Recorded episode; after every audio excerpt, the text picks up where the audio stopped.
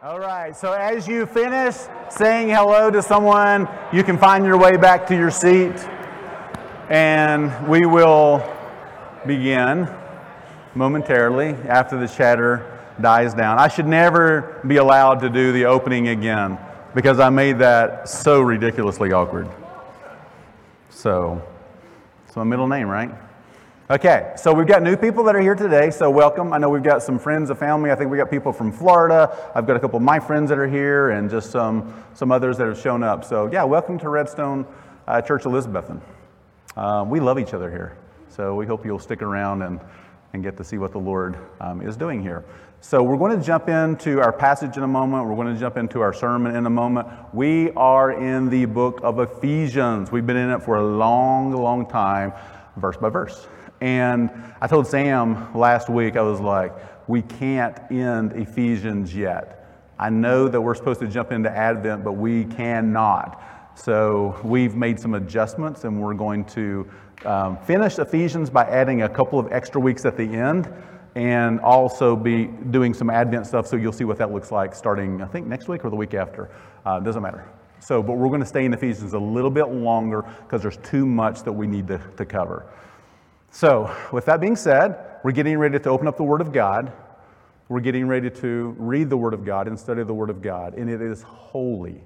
So, these are holy moments. So, we want to go um, before the Lord. And I just wanted to say, for those of you that were at family meeting a couple weeks ago, I was supposed to be at Duke having surgery last week, if you'll remember. Yeah, and they canceled the surgery, so that was good. So they were like, nah, we're okay. We see some things, but we'll see you in May. And then we were like, yes, yes. So Sam was supposed to be preaching today, and I'm like, sorry, man, you don't get to. This is, this is my Sunday. So uh, let's, let's go to the Lord and give thanks and ask that He would open up His Word. Father, we thank you for um, everyone that's here today. Lord, I thank you that you have chosen in your grace and your love and your mercy to communicate who you are through your Son, Jesus Christ, and through your holy word. Lord, I pray that you would remove the things that are in our, in our hearts and our minds. We've come out of hard weeks. Some of us are struggling physically. Lord, some of us have relationship issues or money or job issues, and there's this thing that needs to be done tonight or tomorrow or the next day.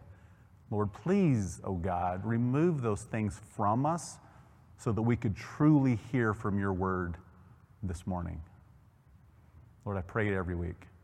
Lord, what is of me? I pray that it would fall quickly to the ground, but may your words remain and change us. In Christ's name we pray. Amen. So if you got your Bibles, you might want to go to Ephesians chapter 6. We are in the armor of God. Last week, our new elder, a newly ordained elder, Mike Tierney, walked us through. Um, do you remember the, the two that he walked us through last week? Who can tell me? Belt of truth and breastplate of righteousness. So he walked through this like grid of, you know, truth. We find truth in the word. Um, John 17 says, you know, Jesus says, sanctify them by your, by your truth. Your, the truth is your word. So the word of God is the truth. The truth is Jesus. I am the way, the truth, and the life. The gospel is the truth that we're giving away, and all that goes back to the circle. So he showed that, you know, to us. So there's this truth. And I found myself this morning as I was praying for today, just kind of putting on the armor of God, and I started with truth. God, it's true. You did come. You loved me. You gave yourself for me. Um, I put on this belt of truth to hold everything else together. And then we go to this breastplate. I didn't have one for breastplate, but this is the visual he gave us last week this breastplate of righteousness. Okay, so we looked at the breastplate of righteousness to. Um, to protect all of our, our vital organs. It takes us back to Ephesians 1 through 3. We said Ephesians 1 through 3, the position that we have in Jesus Christ, right? We go back to that and we recognize in the position that we have in Jesus Christ, 1 Corinthians 1.30, 2 Corinthians um, 5.21, that the righteousness of this perfect perfect Jesus, this holy Jesus, is imputed, is given to us, and clothes us. So our righteousness is about as thick as a 249 family dollar t-shirt, right? His righteousness is, this is a hard word for me to say, impenetrable. You know what I'm trying to say.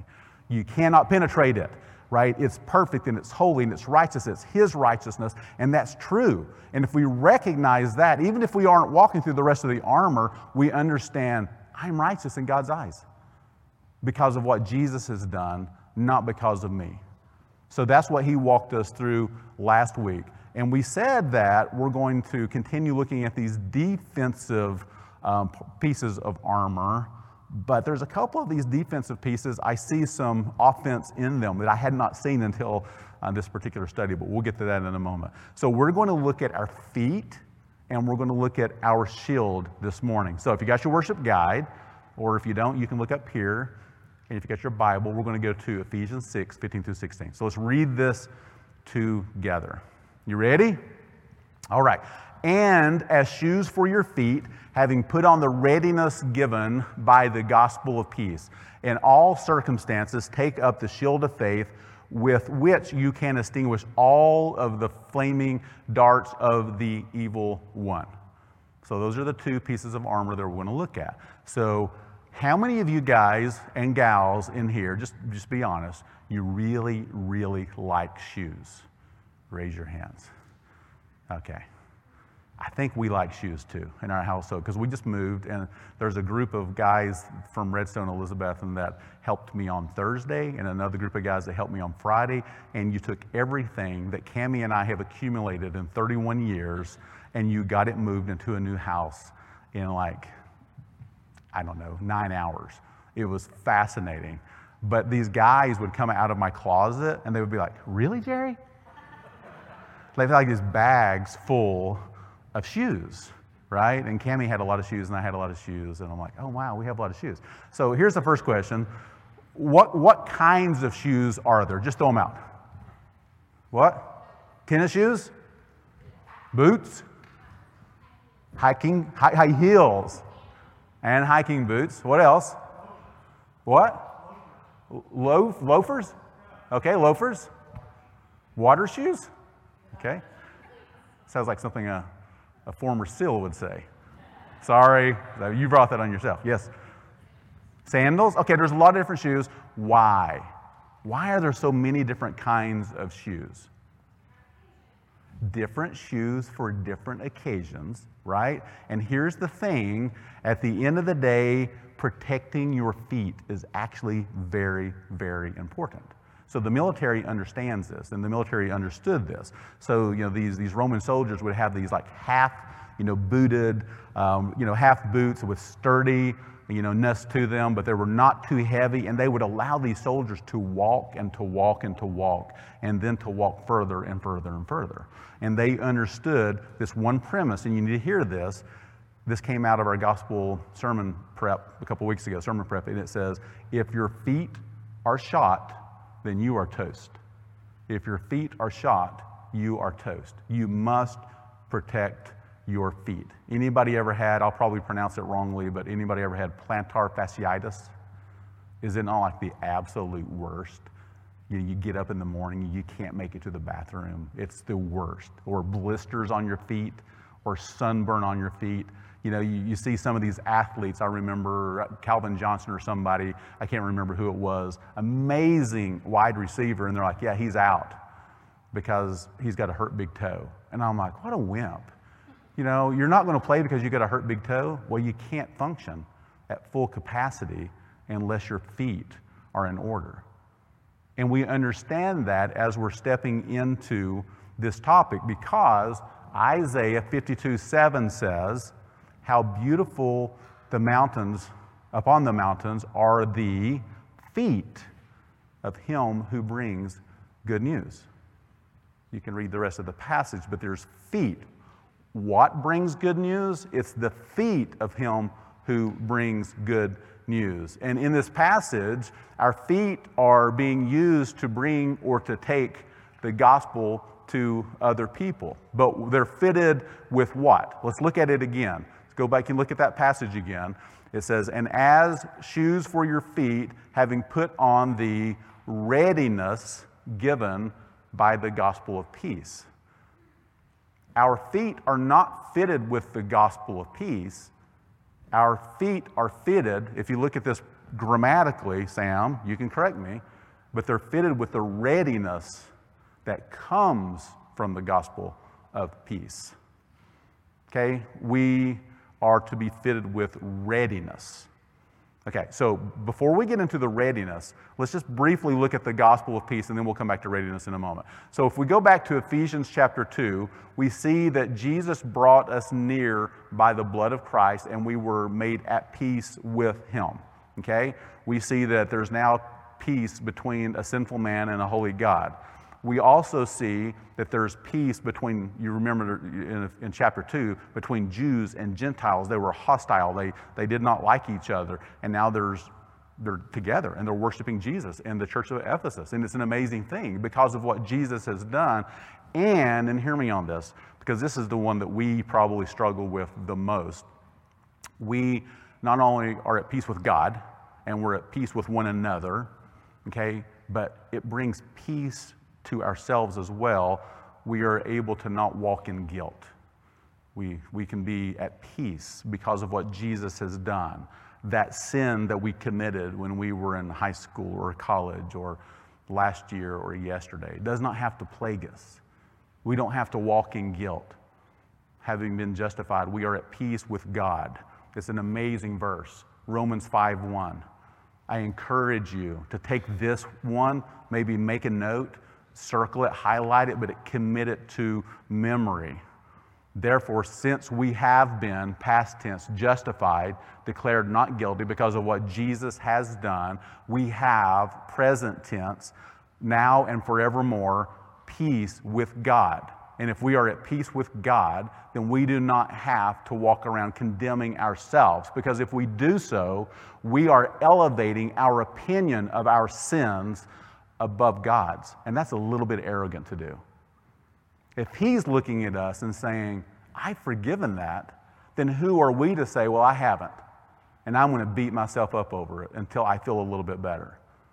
That makes absolutely no sense, but that's what we do sometimes. So, right here in the middle of this lengthy passage about a battle, a spiritual battle, intertwined in the middle of it is a message about peace. I mean, you talk about war and peace. There's this, um, this gentleman that Sam and I really like. His name's Tony Merida.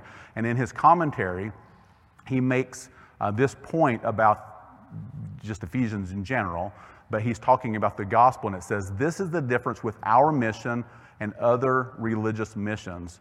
We are not taking life, we are offering life. Everything that Christianity brings with these feet, this gospel of good news, is bringing peace to people. You know, we're not fighting with anyone. We're not trying to take someone's life. It's not a violent religion. It's a message of hope, forgiveness, and peace. And if this gospel is true, and it is, and you know it is, and I know that it is, but we need to be reminded that it is, and we'll come back to that in a moment, then we must, not we should, but we must be willing to share it with others. We got to figure out how to do that. And that takes us to truth number one. And this one, if you're new to Redstone, this one's in your worship guide if you like to fill in the blanks. So it is the peace of God found in the gospel that is the catalyst that prepares us for readiness. Okay? So it's the peace of God because of what Jesus has done through the gospel. That's the catalyst that prepares us and allows us to be able to move forward and to share this gospel of peace. Okay, so now let's go back to Ephesians 6:15. It says, "And as shoes for your feet, having put on the readiness given by the gospel of peace." And I said it a moment ago, this piece of armor that we're talking about today is not the gospel itself, but the readiness to be able to share the gospel. So I call it a gospel readiness. I like that phrase, gospel readiness. Last year we talked about gospel boldness. This is gospel readiness. So I'm going to give you a few of what I call um, the whys of gospel readiness. There's probably more, and you know us, we'll pass the microphone around later. So if you're like, oh yeah, you lift up, you know, left off a couple of those, bring them my way because these are just the ones that came to me. So these are some whys of gospel readiness. I don't have them in your your you know worship guide, but if you want to jot some of them down, you can. So the first why of gospel readiness, because we have opportunities before us every single day to share this gospel. So we've got to be ready. You know, my passage is Colossians 4 2. Remain steadfast in prayer and watchful in it with thanksgiving. In other words, be prayerful all the time and keep your eyes open and pay attention because Jesus will put somebody in front of you. And when he does, you got to be able to pay attention to that conversation. Sometimes the door is going to open and you're going to see it. You got to be willing to step into it. But if you got your eyes closed and if you're not paying any attention, you will not. Okay. So the first why is because he gives us opportunities every single day. Your world, your people, your neighbors, it's different than mine. He's called you and planted you in that arena, and He's asking you to share this gospel of peace with these people, and He's saying, Be ready. So that's the first why. The second why of gospel readiness is because everyone, everyone that's here and then it's in this whole world is searching for and longing for the same things. These are the ones that I wrote down identity, acceptance, love, care, forgiveness, happiness, fulfillment, uh, fulfillment, and a purpose for living. That's why we exist. Those are the things that we're longing for. And we, as human beings, will look for those things everywhere and in everything. So it's either going to be relationships that we run to, or it's clubs, or it's some new adventure, or it's success, or money, or a home, or a car, or whatever. We'll do anything that we can to try to find these things, but they can only be found in the gospel. And Jesus has wired us in such a way that nothing else will ever satisfy. Even if we have all of those things, we're still going to sense something's still off, something's still not right because you're not walking at peace with God. The whole point is God has created us to have a relationship with Him. And if your relationships are with everyone else but not with God, you're missing the whole point. And He'll make sure that you recognize that something is still amiss. Okay, the next why of gospel readiness because Jesus commands us to go, to tell, to share. It's the last thing Jesus says before he ascends into heaven, and I make note of that often. So Jesus has, you know, done all of his earthly ministry. He's at year 33. He's risen from the dead. He's getting ready to ascend into heaven, and he says, "I've got one more thing I want to say to you. I need you to go and make disciples. You must be ready." It's the last thing he says, right? The very last thing, and I think that there's just a weight to that. There's an importance to that. Understand, this is what I've done. Now I need you to be ready and to go. And then I said this earlier, but the last why of gospel readiness is because if He has transformed you, if you really understand the gospel, if I really understand the gospel, if I really understand that I am forgiven, I have to be willing to share that with someone else. How can I hold on to that? Right? And if we find that our feet and our mouths are never willing to share the truths of what Jesus has done, then something's amiss. Something's off with that. Because that's what he's called us to do. Word of God says that we are now his ambassadors, as though he's making his appeal through us. We have to be ready. So, like I said, there's probably several more, but there's some of our whys of gospel readiness. Now let's look at some of the hows of gospel readiness. Now, I would say that one of the hows of gospel readiness is that you have to be a Christian first. Now, this sounds a little odd, but that's actually not scriptural. Right, you go to Philippians and you're going to see that there were people that may or may not have been believers, I'm not sure, but they were sharing the gospel for all of these wrong motives. They were actually trying to cause pain to Paul. Maybe that's so he would get put into prison. So their motives were wrong. And Paul's like, I don't care. The gospel's being proclaimed, and for that I rejoice because it's the gospel itself, it's the good news of what Jesus has done that is the power of God into salvation for everyone who believes. It's the gospel who saves, it's not us, right? So you can actually be an unbeliever and understand the tenets of the gospel and go through the scriptures and read through John 3:16 and Romans 3:23 and 6:23 and you know go on and so forth or so on and so forth and read through these passages and someone could just break and receive Christ. I don't get that, but that's what God has chosen to do. So it's actually not required to be a believer, but it's the gospel that saves, and that should take some of the weight off of our shoulders. You think, I have to have it all together. I've got to be living a sinless life. I've got to have all these passages memorized. I've got to blank, blank, blank, blank before I could ever be effective and being ready to go share. And the Lord's like, that's not true. I haven't created you to be the saver of humanity. Only God can save people, but He chooses to do it through this message. Paul says, through the foolishness of what is preached. Through the foolishness of what is preached. Okay, so the real first how of gospel readiness, though, is you should got to know the gospel. We did this video project last year in our community groups. We called it the Gospel Readiness Project. And one of the, the tools that we gave to people was you got to know the gospel. Can you articulate the gospel to someone else? You know, you can do that through having um, a series of scriptures that you're going to you know, have memorized or be able to you know, open up and share with people. You can do that through your personal testimony of who Jesus is and what he has done and what he's done in your life. There's different ways that you can do it, but you've got to be able to share the actual gospel with people. So the first how is that we have to know the gospel.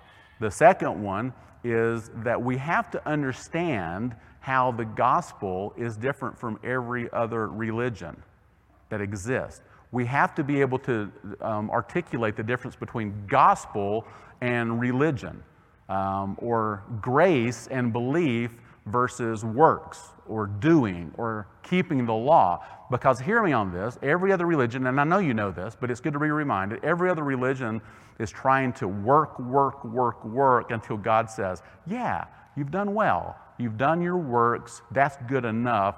You have whatever, and therefore you um, are now forgiven. You know, you, you can come into my kingdom. Christianity is just the opposite. You're not saved by works, by grace through faith, not of works, Ephesians 2 8 and 9. It's only by what Jesus has done, and we have to understand that. Um, otherwise, we're going to mix Christianity with all of the other religions, and people say, well, they're kind of all the same because ultimately every religion is about doing good works and loving other people. And we have to be able to say, no, that's actually not true. Yeah, we need to love people, and yeah, we need to do good works, but salvation comes because we're broken.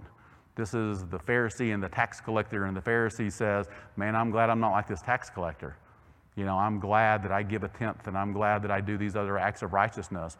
And the tax collector won't even look up to heaven. He beats his breast and he says, Oh God, have mercy on me, a sinner. And Jesus says, Which of those do you think is going to be justified before God? It's the person who recognizes his brokenness, it's the tax collector. And that's the difference. Christianity says, We're a mess, we're a stinking mess. Every single one of us. And the only hope that we have is in a gospel where, the, where God chooses to seek us out and to love us. And it's because of what He has done, not because of our works. So that is actually a how of gospel readiness. I have to be able to share that with people. I have to help them to understand that before they're going to understand the difference between the gospel and other religions.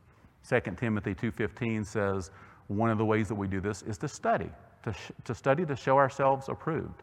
We have to be in the Word of God. We're going to come back to that in a few weeks. It's going to be one of the, you know, the offensive you know, pieces of arsenal that we're going to spend probably a whole Sunday talking about, but we, we've got to be in the Word of God. You cannot follow Jesus, be effective, and be ready if you're not in the Word of God on a regular basis. And then the last, last um, how of gospel readiness, I think, is just being available, being willing, being, you know, the individual that'll say, I'll do it. I'm not sure exactly what I'm going to say in this situation, but I'll open my mouth. I'll say something. I'll go have coffee with this person. You know, I'll go for a walk with this person and just ask to hear their story. I'll try. Lord, you're going to have to speak through me because I don't know how to do this. But I'm willing. And the Lord will always take a willing, willing vessel. So it's interesting to me when I think about the protection of our feet. That's what we're talking about. We're talking about this readiness that comes from the, from the gospel of peace. On one hand, our feet have to be protected. Remember what I said? If your feet are a mess, you're toast. You know, you're not going to be able to do anything. But it's the feet that enables us to move forward in our advance against the enemy. And that's where I was like, oh, I've never really paid attention to that. Hadn't thought about that. Jesus says, the gates of hell shall not prevail against the church. The gates are defensive. We are to move forward with gospel boldness and to break down the walls of hostility and to fight against the enemy. That means we always, always continue to move forward, and that in itself actually is offensive. We protect our feet, but our feet cannot remain stagnant. Sometimes they, they do have to stop, and we're going to talk about that with the shield of faith, but they continue to move forward. So we stand firm with our feet, but once we stand firm and once we've taken the onslaught of the enemy, then we continue to move forward. So, readiness that comes from the gospel of peace. You got that? So, we've got the belt of truth. Mike talked about that last week. The truth of what Jesus has done and who he is, and the gospel and, and the word. We've got the um, breastplate of righteousness the righteousness of Jesus has been given to me. It clothes me so that when God looks at me, he doesn't see my sin. He sees Jesus' righteousness. And now we've got our feet fitted with the readiness that enables us to be willing to go tell that to other people. Are you tracking with me? Everybody good? Okay, so we're going to go to the next piece. The next piece is turn in your, in the, your, your Bible again, just the very next verse. It says, In all circumstances, take up, and here it is, the shield of faith which will, which, which you can extinguish all of the flaming darts of the evil one. So we now move to the shield of faith. Faith. Pretty important. How so? Well, here's a couple passages for you. Listen to these. Hebrews 11:6. Are you listening? Says, "And without faith it is impossible to please him." So there's that. Right? Let's just start there. If you don't have faith, you cannot please God. Ephesians 2 We are saved by grace through faith. Thank you, Sally. Through faith. Or as Romans 1:17, Galatians 3:11, Hebrews 10:38, and Habakkuk 2:4 all say, the righteous shall live by faith. So, yeah, faith is important. Without it, we can't please Him. It is the instrument that He uses to save us, and it is what we live by on a daily basis. So, it must be pretty important. Hebrews 11 says, and most of us know this passage now, faith is the assurance of things hoped for and the conviction of things not seen. I don't see God, but I believe that He exists. I don't always feel forgiven but I know that I am. I don't feel like that the Lord is with me in this moment and in this struggle, but I choose to believe that He is because His Word says He'll never leave me and He will never forsake me. So it's pretty, pretty important. And the Word says that we overcome these schemes of the enemy by this shield. Not a small shield. You saw the picture earlier. This is a large shield. Think Gladiator, a really gruesome guy movie that I did not just endorse to you guys. So, just saying. But there's this large shield, and it protects the whole body from whatever is coming, these, these just legions of flaming arrows, and you just hide behind this shield. So sometimes you stop, sometimes you hide behind it, and choo, choo, choo, choo. And then after that's over, what do you do? You continue moving forward. So again, it's like our feet. It's got this offensive component to it as well because it enables us to move forward. If we retreat, turn our backs, we're done. We always move forward. The gates of hell will not prevail against Christ's church. So let's look at the shield of faith. Let's go through the passage again. It first off starts off, it says, in all circumstances. Do you see that? I wonder what he really means by all circumstances. Is it some circumstances but not physical ones? Some circumstances but not relational ones?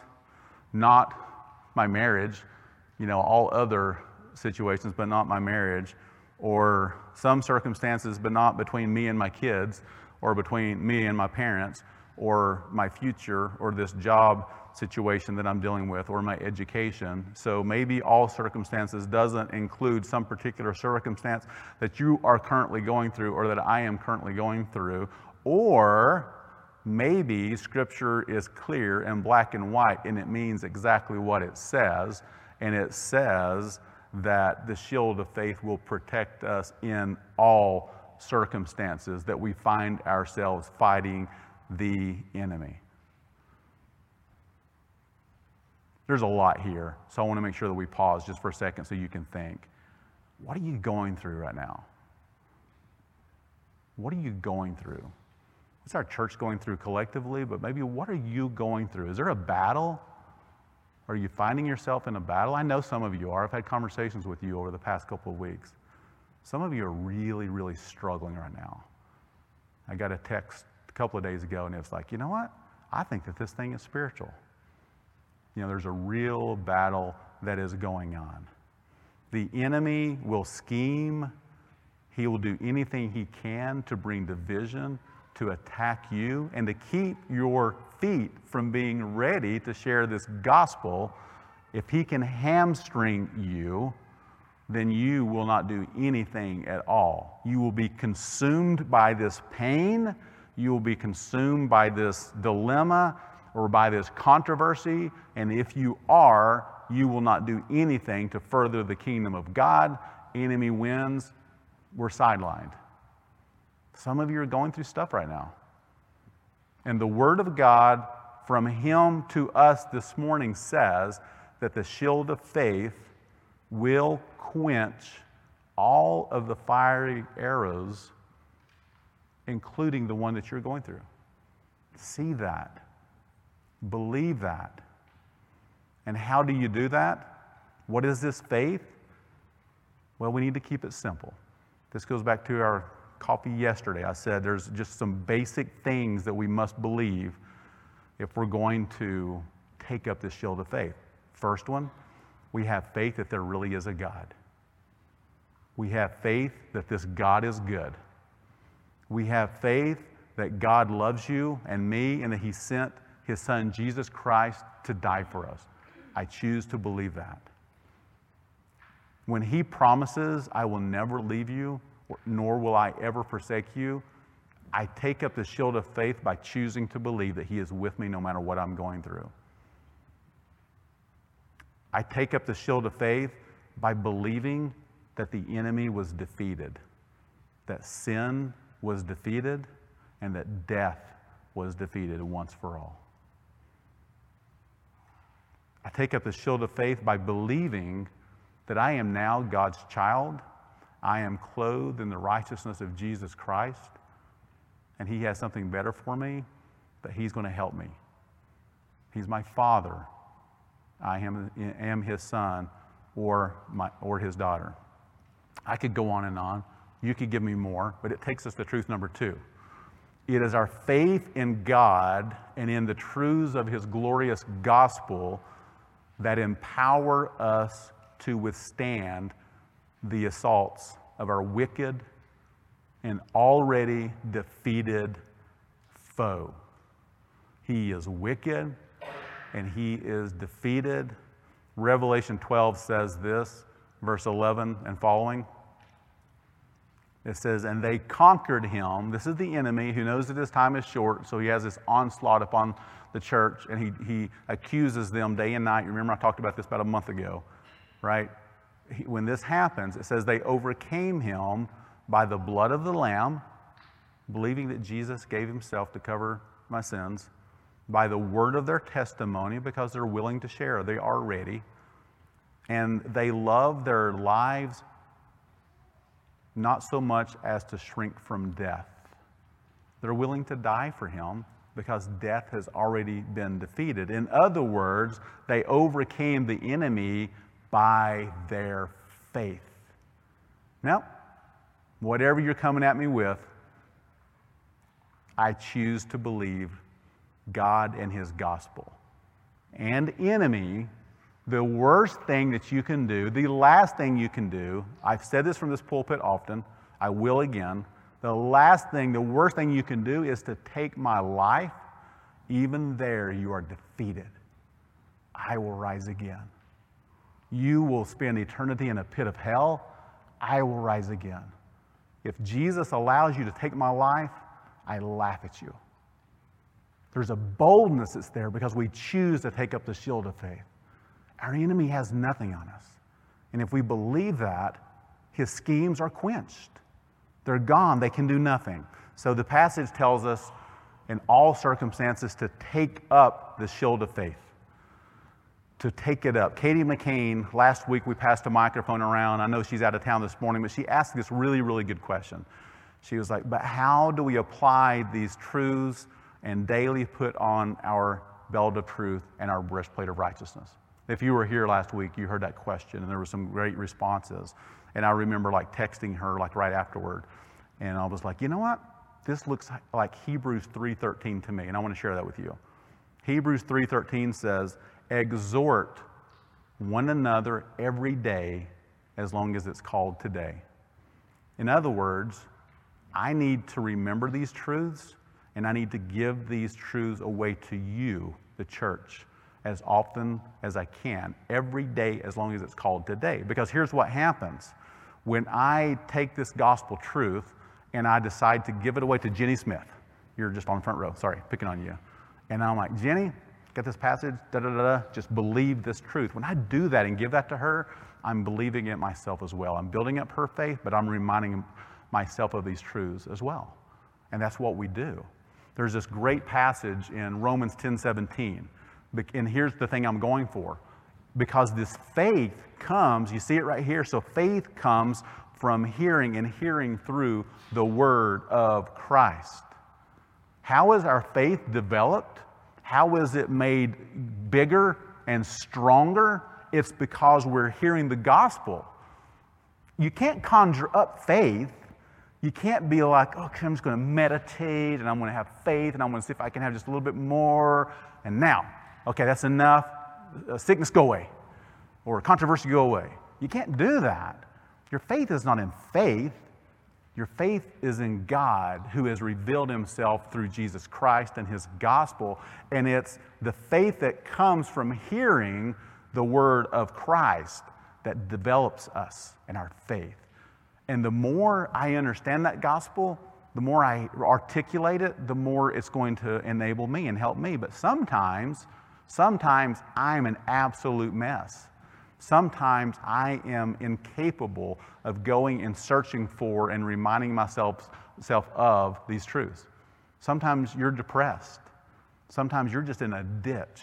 And sometimes getting a phone call or a visit or a coffee or a text from someone that says, I am praying for you and I need to remind you of this truth. You need to believe it and I, I will come be with you, pray with you, pray for you, or whatever. That's what we need. It's, it's remember, you've got the paralytic and, and his friends come and they pick him up and they take him and they drop him through the, the ceiling, the roof um, of Jesus. He was incapable of taking himself to Jesus. It took his friends to do that. That's what I was trying to tell Katie. I need to be reminded of these truths, but sometimes it's hard. How do I take it up? I don't know. What would it look like if we all took it up every single week, every single day, and we chose to, in our world, in our periphery, if we said, you know what, I'm going to give a gospel truth or two away to these people today and these people tomorrow. And while I'm doing that, ding, ding, they start coming my way as well. Man, our faith would just increase. I think that that's what we're talking about when we're talking about putting on the shield of faith. Sam, I'm going to skip through some stuff. I got too much content, man. So I, have got a lot to say. So I'm going to continue. Okay, let's go to Ephesians 6 16. Let me just say this though. I have this one section here I'm not going to cover, but there's this one part in Galatians 2:20 where it says this. It says that he loved me and gave himself for me. Confession from your pastor. This was the biggest struggle that I had in my life. It wasn't believing the gospel of God and his love for humanity and the world. It was believing that this God, who is infinite and powerful and all knowing and wise and just, he's God, that he knows me and that he actually loves me. I struggled with that one. That was my big one. That was my hang up. I can be a Jesus follower and I can love other people and I can teach truths or whatever, but when I would go home, I didn't really believe. Kilby, can you keep it down over there with you and Theo? Sorry, she's got Sam's baby. It's my daughter. I'm allowed to say that. Okay. So, um, you know, but it's this struggle of believing that he actually loves me, right? So it says, He loved me and He gave Himself up for me. I invite you to say that with me. Can you say it? He loved me and he gave himself up for me. Right? So, pretty much that's what I was going to share. But if you'll believe that, it's golden. If you don't believe that, then you're really going to struggle. Jesus loves you. This I know. Why? For the Bible tells me so. Isn't that a great kid song? Okay, Ephesians 6 16. In all circumstances, take up the shield of faith with which you can, you can extinguish all of the flaming darts of the evil one. You can. You can. Remember last week at the end, I think I took the microphone back in the back and I said, the great reminder here, remember, Paul is addressing the church of Ephesus. Oftentimes, when we read these passages or we read the armor of God, it's just me as an individual. He's addressing the church. Do you understand that? So he's saying, church, take up the belt of truth, put on the breastplate of righteousness, have your feet, uh, church, fitted with the readiness that comes from the gospel of peace. Church, take up the shield of faith. It's as if he is saying the enemy is going to come against you, church of Ephesus, and you can extinguish every flaming dart that's going to come your way. Same thing, Redstone Elizabethton. When we read this passage, let's not make it so individualized, though I think it does apply to us individually. Individually, but the enemy. I found myself yesterday as I was praying and thinking about this. I'm like, oh God, protect Redstone Church Elizabethton, and then some of my other, you know, churches that I love so much. The enemy's going to come against us. He will. And when he does, when the schemer comes against us, let's put on the armor. Let's fight against him. And how do we do that? Well, I got a list. You know me, I got a list. I'll tell you how. We preach Christ and Him crucified. We take the gospel and the gospel only as a thing that we serve at our table. We point to Jesus and not the speaker or the speakers or the elders or the musicians or the church itself. We stay in His Word. Verse by verse, we try to figure out what it's saying to us. It's the Word of God that's life giving that sustains us and strengthens us. All of Scripture, from Re- uh, Genesis to Revelation, points to the gospel. All of it. And we must find these gospel truths and then believe them and rejoice in them. Believe them and then give them away. Believe them and then fit our feet with this readiness that is willing to go share them with others. That's how we take the shield of faith up. We preach Christ. It's only His gospel, it's nothing else. We don't try to entertain you, we keep church simple. It's Jesus, it's His Word, it's relationship with Him and with one another, and going about the business that He's called us to do. That's what we need to be doing.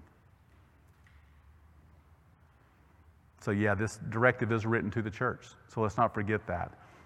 But you can apply it to your life as well, because as I said earlier, the righteous, righteous individuals will live by faith. Okay, lastly, then we're going to close in a moment. This word extinguish here, uh, it's the Greek word here, sbennumi, and it means to quench, to quell, to put out, or to stop burning. It's um, a burning candle after water has been poured on it, or a, a match that's extinguished just with your, your wet fingertips, a flaming arrow that lands in a pool of water. What happens? It goes out. It goes out. It is quenched. It loses its destructive effect. There's some kind of a law of science here that you all could probably explain to me and I know that there are some of you that exist in this room and you're going to make fun of me after the service, and I'm always okay with that. But all I know is that the properties that are found in one substance are stronger than the properties that are found in the other substance. And good always overcomes evil. And Jesus always overcomes the enemy. And faith always quenches the fiery arrows of the evil one. And that's all the science that I need to know. Be strong in the Lord. Remember, that's how we started this section in Ephesians. We started there. Be strong in the Lord and in the power of his might. It's spiritual armor because it's a spiritual battle, and you and I are incapable of fighting this foe on our own, but our God is fully capable. It is Him and it is His strength. And this is why we're going to take our time and finish this section well, because He says, and take up the whole armor of God. Every piece is important, including our feet and including our shield of faith. Belt of truth, breastplate of righteousness, readiness that comes from the gospel of peace, and now taking up the shield of faith, which will quench all of the fiery arrows of the evil one. This is what he's called us to. Next week, Lord willing, we'll look at the helmet of salvation and maybe even the sword of the Spirit, which is the Word of God. We'll see. I don't care. We'll take our time and get through it. But in the meantime, let's take what we've heard this morning, just take it before the Lord. You in a battle? You struggling? You having a hard time taking up your shield of faith? Are your feet fitted with a readiness that comes from the gospel? Do you understand the gospel? Or are you showing up today and you're like, I've heard this stuff all my life, but I don't really understand this gospel. I really, really need somebody to explain it. We will. I'd rather do it over coffee. I'll do it after the service today. Sam will do it. Community group leaders will do it. There's plenty of capable men and women in this church that can walk you through the gospel. But it starts there. It's the gospel, it's everything. The gospel changes everything. Let's just bow our heads, spend a few moments in prayer, and then we'll open it up and see if you guys have a response.